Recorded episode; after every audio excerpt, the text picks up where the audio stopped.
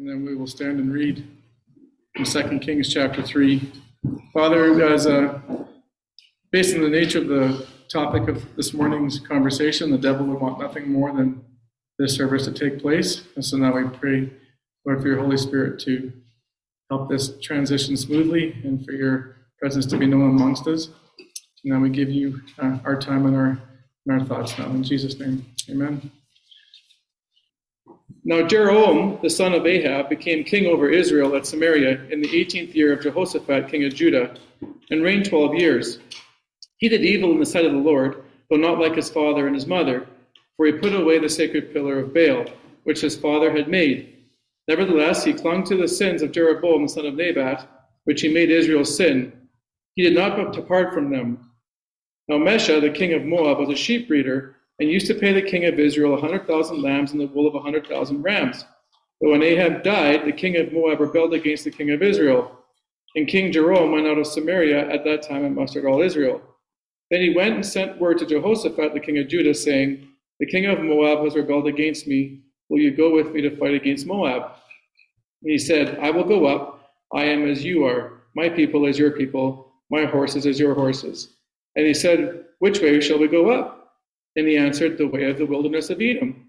So the king of Israel went with the king of Judah and the king of Edom, and they made a circuit of seven days' journey. And there was no water for the army or for the cattle that followed them. Then the king of Israel said, Alas, for the Lord has called these three kings to give them into the hand of Moab.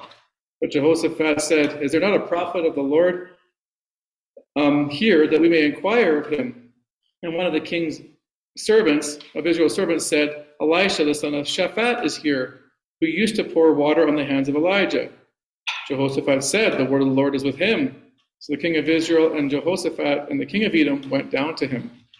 Now Elisha said to the king of Israel, What do I have to do with you? Go to the prophets of your father and to the prophets of your mother. And the king of Israel said to him, No, for the Lord has called these three kings to give them into the hand of Moab. Elisha said, As the Lord of hosts lives, before my, whom I stand, were it not that I regard the presence of Jehoshaphat, the king of Judah, I would not look at you or see you. But now bring me a minstrel. And it came about when the minstrel played that the hand of the Lord came upon him. He said, Thus says the Lord, make this valley full of trenches. For thus says the Lord, you shall not see the wind, nor you shall, you shall see rain, yet the valley shall be filled with water, so that you shall drink, both you and your cattle and your beasts. This is but a slight thing in the sight of the Lord he will also give the Moabites into your hand. Then you shall strike every fortified city and every choice city, and fell every good tree, and stop all the springs of water, and mar every good piece of land with stones. It happened in the morning, about that time of the offering of the sacrifice, that behold, water came by the way of Edom, and the country was filled with water. Please be seated. Well, good morning. And you remember back in September that I began a new sermon series at our church titled Sermons from the Summer. This was a series that was birthed out of different experiences I had during my vacation time uh, things that I saw, things that I heard, uh, questions that arose around the fire, different books I read, and so on. And as a result, as you remember, will remember, we looked at uh, different topics like what does the Bible say about tattoos? What does the Bible say about clothing, how we're to dress? And what does the Bible say about suicide? Well, today's sermon was one I intended to preach a few weeks ago before I knew I was going to be approved to go on sabbatical. And I'm finally getting it to it today. So even though it's summer's sermons from the summer, don't let the month of November going into December fool you. so what we're going to speak about this morning is what does the Bible say about the role that music has to play in being a catalyst in hearing and experiencing the presence of the Lord? Truthfully, it's a subject matter I never really thought about before until this summer. But I was given a book by John and Charlene after they left here from coming to us from Ireland. And in this book, and different books that they gave me, I was reading a section about how the Holy Spirit is active in believers' lives today. And there was a particular section on prophecy. Now, the author was speaking about how many prophets in the Bible not only had unique personalities and quirky traits, but also the ways in which they uniquely set the table to hear from God. the, the unique ways in which they would set the table to hear from God as prophets. Remember what a prophet was that, that he was God's spokesperson for the community of Israel, and God would speak to the prophet, and the prophet would give the message to the people. Now, one of the ways we read about in 2 Kings 3:15 is music. Look at 3:15. Elisha says, "Bring me a minstrel," which is a Hebrew word for musician. And it came about when the music played, or the musician played, that the hand of the Lord came upon him, and he said. So as Elisha had music playing, the Lord spoke to Elijah and gave the word. So today, it's not a sermon about what type of music we should or shouldn't listen to as Christians. If you want to know what I think about that, go to all my sermons on tattoos and clothing. And Romans 14 is the, is the principle by which I would live by. And I think the Lord lives by too. But today is actually about how music can be a means of creating an atmosphere in which God's presence can come and create an environment in where he will speak to us directly. Now, I want to give you the background to 2 Kings chapter 3 before we dive into the passage. So the story centers around Elisha. Elisha, not Elijah. Elisha, and he was a prophet within the nation of Israel in about 850 BC. Now, he'd been the assistant to or protege of Elijah, arguably the most famous prophet in all the Bible. And you will remember him because he went up against the prophets of Baal with King Ahab and Jezebel. But within our context, Elijah's time has come to an end. The Lord has revealed to him that he's about to be de- taken into glory and depart from this known earth. Knowing his departure was imminent, he wanted his assistant or protege Elisha to know if he wanted anything from him before he left. So in chapter 2, verse 9, Elijah, Elisha asked here in verse 9 that, that he be blessed with a double portion of his spirit. Elisha asked Elijah to have a double portion of his spirit come upon him. Now, I'm not here to discuss to the degree what that actually means, that can make a good Bible study for you all. But at the basic level, at the basic level, Elisha saw how greatly the Spirit of God worked through Elijah. And he wanted confirmation that God would work through him to the same degree and even more. And so God, in his grace and compassion, granted Elisha that request. And when we see through his ministry, you see evidence of this over and over again. So time has passed now by the time of chapter 3, and Elisha, Elisha is in full swing in ministry. And so we pick up our story in chapter 3, centering around three main kings. If you look at the, the three kings in prominence, in verse 1, we find out about this guy named Joram, uh, who's the king of Israel. The king of Israel in the north, we have Jehoshaphat, king of Judah in the south. We have this Mesha fellow king of Moab directly to the east um, of Judah, and the king of Edom, who's going to join Israel and Judah in a three king alliance to go up against Moab. So you can see the four nations surrounding like the, the Dead Sea there. So the first king mentioned is found in verse 1. His name is Joram, and we learn that he was the king over Israel at Samaria. Now, what's interesting about him is that he's described as being the son of Ahab the son of Ahab. Now, you'll remember Ahab. He was married to Jezebel. And Jezebel and Ahab formed a terrible duo, this rebellious duo that basically went up against Elijah, Elisha's master, over and over in a battle of whose gods or whose God was actually the true God. And Jezebel even had a history of chasing after Elijah, wanting him dead.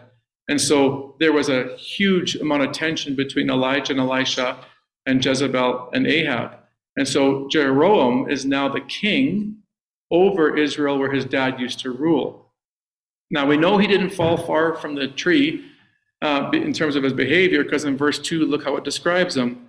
It says he did not he did evil in the sight of the Lord though not like his father and mother for he put away the sacred pillar of Baal which his father had made. Nevertheless, he clung to the sins of Jeroboam the son of Nebat, which he made Israel sin. He did not depart from them. So we have this idea here, or this, this reality, that uh, Jeroboam is a wicked king, but he's not quite as bad as his parents, but he's still pretty brutal. So it's kind of uh, kind of like these comparative things we have to consider. But again, he's still known as a wicked king. He's not a righteous king at all. So the second king we find out about is uh, Jehoshaphat in verse one. It says there that he was he was the king over Judah, and you can see where Judah is in the south on the map. But in, we learn in verse 1 that he was in his 18th year when Jeroboam came to power. So Jehoshaphat has a, had a long reign so far, and Jeroboam's come to power. Now, we're not t- told much about him here in this text, but we learn in places like Chronicles that he began his reign devoted to God. For all intents and purposes, he was a godly king. Second Chronicles 17 defines him this way The Lord was with Jehoshaphat because he followed the ways of his father David before him. He did not consult the Baals, but sought the God of his father and followed his commands rather than the practices of Israel.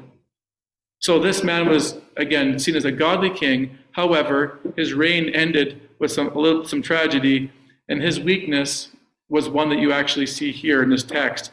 He often built alliances with the king of Israel. And even though the kings of Israel were wicked, it didn't stop him on many occasions to forming alliances.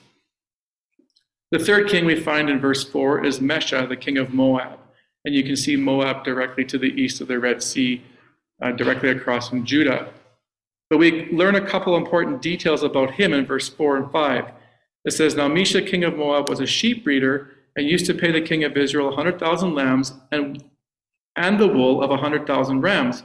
But when Ahab died, the king of Moab rebelled against the king of Israel. Now, what we learn here is that while Ahab was alive, Jeroboam's dad, the king of Mesha, or Moab, Mesha, paid a, paid a pretty substantial t- fee or taxation. Since, in, since Israel had political power, he demanded the neighboring nation of Moab pay a tax. And so every time Ahab said, Pay me 100,000 lambs and 100,000 bulls from rams, Mesha had no obligation but to pay unless he wanted to go to war. Now, this is clearly a sore spot for Mesha. So when Ahab died and his son Jeroboam came to power, he saw a great opportunity. He thought, this is the time now to get under from the yoke of the king of Israel and stop paying my taxes and seek the throne. And so it actually says in verse 5 he rebelled against the king of Israel. Now, this doesn't take a rocket science to figure out how Jerome would have responded. In retaliation, we actually see in verse 6 that he went out of Samaria at that time and mustered all of Israel. So he got his, his local Israelis together to form an army, but then he proceeds to Jehoshaphat in the south in verse 7. Then he went and sent word to Jehoshaphat, the king of Judah, saying, The king of Moab has rebelled against me. Will you go with me to fight against Moab? And he said, I will go up. I am as you are, my people as your people, my horses as your horses. Now, so now he's got like two kings on his side. He's or he's got well, he's got his own people. He's got uh, Jehoshaphat, and now he's going to go in verse eight and nine and also persuade the king of Edom to form a three-king alliance against Moab. So now, from Jeroboam's perspective, the situation can't get any better. He's got a three-king alliance he's surely assured of victory against the Moabites. But then on their way, they have, a big problem arises. They run into a huge problem in verse 9. It says there that the king of Israel went with the king of Judah and the king of Edom, and they made a circuit of seven days' journey, and there was no water for the army or for the cattle that followed them. Now, there's no water for the cattle because they went south. They went south. Israel, Judah, and Edom all joined together and they came around the southern tip of the Dead Sea to go to Moab. Well, that's arid land. Anyone who's been to Israel knows that, that around the Dead Sea, there's desert like place. And they went south. The question is, why didn't they go north? Why didn't they go around the northern tip of the Dead Sea where it's more fertile? Well, the text doesn't tell us, but most likely Moab was fortified from the north, knowing that if people were going to enter his land, it was most likely going to be from that direction. And so they thought the best chance of victory is to go south where he wouldn't be suspect, suspecting as much of an attack. Well, the problem again was it was arid land, and so the people ran out of water. It doesn't matter how big your army is, if you're close to death, you're absolutely useless. So, how did Jerome respond to this crisis? Well, being the good and godly king that he was, he blames God. Look at verse 10. He says, Then the king of Israel said, Alas, for the Lord has called these three kings to give them into the hand of Moab. so this is incredible. The idea to go to battle against Moab was the king of Israel's. It's his idea. Now that he runs into tragedy and things are going poorly, he says it's the God's fault that we're going to be delivered to Moab. I think there's a huge lesson in that for us, even as believers, right? Oftentimes, when life is going well, praise God, you're so good, you're a good, gracious king. And when things go badly, Lord, where are you? Where are you? Have you abandoned me? Do you not care about me? Right? And God, it's your fault that this is happening to me, and so on. A good lesson for us not to be like the king of Israel. Well, thankfully for Jerome, there was a godly king in their midst, and that was Jehoshaphat. Now, he had a different solution to the problem than blaming the Lord. And so look what he says in verse 11 and 12. Jehoshaphat said, Is there not a prophet of the Lord here that we may inquire of the Lord by him? And one of the king of Israel's servants said, Elisha, the son of Shaphat, is here, who used to pour water on the hands of Elijah. Jehoshaphat said, The word of the Lord is with him. So the king of Israel and Jehoshaphat and the king of Edom went down to him, went down to Elisha. Jehoshaphat knew that if he found a prophet, he knew that that prophet would speak for the Lord. And he thought, you know what? Jerome's going to blame God for this, but to really get out of this jam, we need to know the truth of God's word. What does the Lord really say about this? Do we turn around and go home? Will he supply water? Do we go forward and go fight Moab? Like, what is the proper answer? So Jehoshaphat finds a prophet, uh, the prophet Elijah, because he knew, a quote unquote, that the word of the Lord was with him. Great description. May that be said of us, that the Lord, the word of the Lord is with us. So here's where things get interesting. When the kings find Elisha, Elijah is not pleased at all. In fact, he's irritated.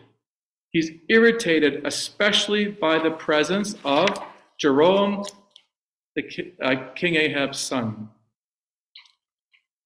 He's irritated by the presence of his son. Look at that in verse um, 12, verse 13.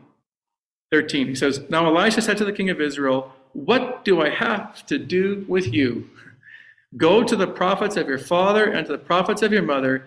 And the king of Israel said to him, No, for the Lord has called these three kings together to give them into the hand of Moab. So again, Elisha says, What do I have to do with you? Why are you coming to me to inquire of my God? Why don't you go back to your family of origin, Jezebel, or Ahab and Jezebel, your parents, and go ask the Lord, like the Baals. Go ask the Baals what we should do. And it was a rhetorical, like obviously, a, um, statement because Baals don't exist. There, there's no such thing. Well, they exist, but there's no God behind the Baals. And so, really, he's basically saying, "Stop wasting my time. Get out of here. I don't. I don't even need you in my presence." I mean, Elisha knew the history as well. His his master Elijah was in constant conflict with them and even sought his life. And there was years of animosity over the idolatry that they led Israel into. But further evidence that he was irritated and agitated comes from verse 14. Elisha said, As Lord of, as Lord of the host lives, before whom I stand, were it not that I regard the presence of Jehoshaphat, the king of Judah, I would not look at you nor see you. In other words, you're lucky Jehoshaphat's here, because if he wasn't here, I wouldn't even talk to you nor have the time of day for you. Pretty powerful words from the prophet. Now, why do I bring all this history up and, and, and, and spend so much time on the details? You need to understand that the situation is volatile, the situation is tense. This is a high stress situation. There's no water. The armies will be agitated. Death's on their doorstep. There's a lot of bad blood in the air. Ahab and Jezebel, um, you know, against Elijah, his master. And now Jeroboam the son coming to speak to him. Jeroboam is a wicked king. He has no interest in God, but now because he's in trouble, he wants to hear from the prophet. Is the kind of environment which carried emotions that would not be conducive to hearing from God clearly. Let me say that again. It's a kind of environment, irritation, frustration, like bad blood, that is not conducive to hearing from the Lord. It's not the kind of environment. If I were to put you in any situation of high tension and frustration, it's hard to hear clearly. It's hard to think clearly in those situations. So look what Elijah does, Elisha does in verse 15. Now bring me a minstrel. And it came about when the minstrel played, and the hand of the Lord came upon him. And the Lord said, Thus says the Lord, make this valley full of trenches. For thus says the Lord, You shall not see wind, nor shall see rain, yet the valley shall be filled with water, so that you shall drink, both you and your cattle and your beasts. This is but a slight thing in the hand of the, or slight of the Lord. He will give you the Moabites into your hand. And then you shall strike every fortified city and every choice city, and fell every good tree, and stop all the springs of water, and mar every good piece of land with stones. He calls for a musician he calls for a musician to hear from the Lord. Now, in the midst of chaos, this is important. Elisha believed that the way in which he could quiet his soul in order to hear from the Lord and experience his presence was through the playing of music. Not only did he believe this, it actually worked because we see that God revealed not only would he provide water, but they would be assured of victory over the Moabites. Really powerful, church. Now, as I began to study this further, I realized this was not the only place we see music accompany prophetic messages.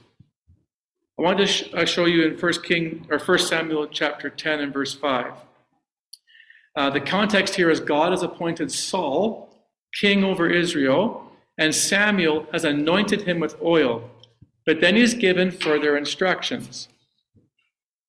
The further instructions are this After you will go to Gibeah of God, where there is a Philistine outpost, as you, Saul, approach the town, you will meet a procession of prophets coming down from the high place with lyres, timbrels, pipes, and harps being played before them, and they will be prophesying. The music is a means of stirring to hear from God and God gives them messages. But not only this, it says, then the Spirit of the Lord will come powerfully upon you, Saul, and you will prophesy with them, and you will be changed into a different person. Once these signs are fulfilled, do whatever your hand finds to do, for God is with you. So the, the music even sets the table for, for uh, um, a Saul to join these guys in prophecy and to be changed by the Spirit of God coming upon them. In 1 Chronicles 25 and verse 1, we read this. Not it's not only Saul, but David has uh, David through the, the pointing of um, uh, people to serve in the temple had the same outcome. David, together with the commanders of the army, set apart some of the sons of Asaph, Heman, and Jeduthun for the ministry of prophesying, accompanied by harps, lyres, and cymbals. So again, we see the presence of the Lord coming through music. Now, speaking of both Saul and David, I want to look at one last example before I go into application. I want you as a church to turn to 1 Samuel chapter 16. Just go two books backwards from Kings towards Genesis. 1 Samuel 16. So let me give you the context of 1 Samuel 16. Saul started off as a king committed to the Lord. But now he's disobeyed on a couple different fronts. One, he's taken the role of priest when he shouldn't have and didn't wait on the Lord. And the second thing is he did, he didn't obey God fully by getting rid of all the Amalekites who are Israel's enemies. So he sinned twice against God, even though he's been given the Holy Spirit to minister and lead God's people.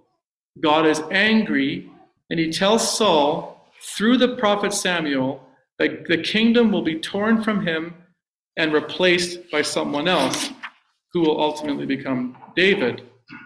But not only is the kingdom taken, look at verse 14. It says here that now the Spirit of the Lord departed from Saul, and an evil spirit from the Lord terrorized him.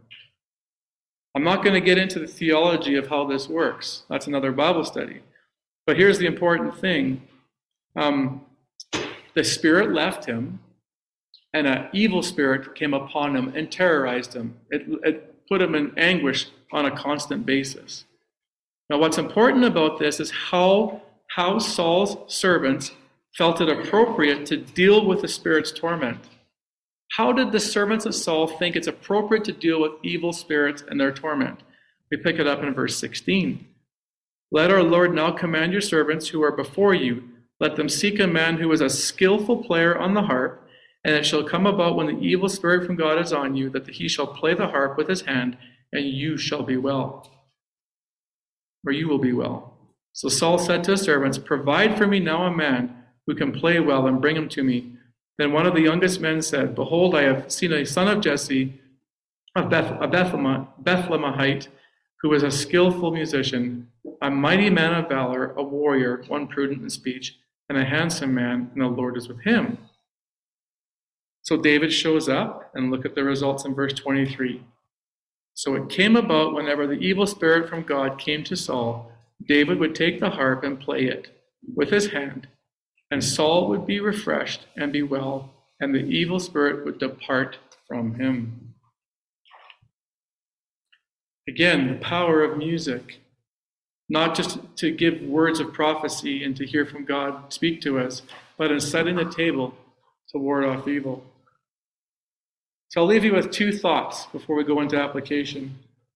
First, notice the quality of the music in verse 16 and 19, if you like to circle things. It says in 16, the servants thought it'd be important to find a man who is a skillful player on the harp.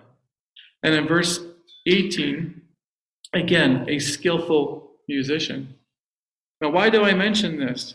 Well, I was tempted to bring my violin this morning and play Amazing Grace. The first time I played it, I was going to play it horribly out of tune, like drastically out of tune and squawky, and ask you if you were inspired. For, would you be inspired for me to lead you in worship this morning and sing Amazing Grace? Or would I be a distraction to your focus on trying to praise the Lord? The answer is obvious. Okay? That's why music is one of the most contested things in the church. Everyone's got their preference of what's skillful and what's not, and so on. And Katie, you are, so don't don't uh, don't think anything of what I'm trying to say here.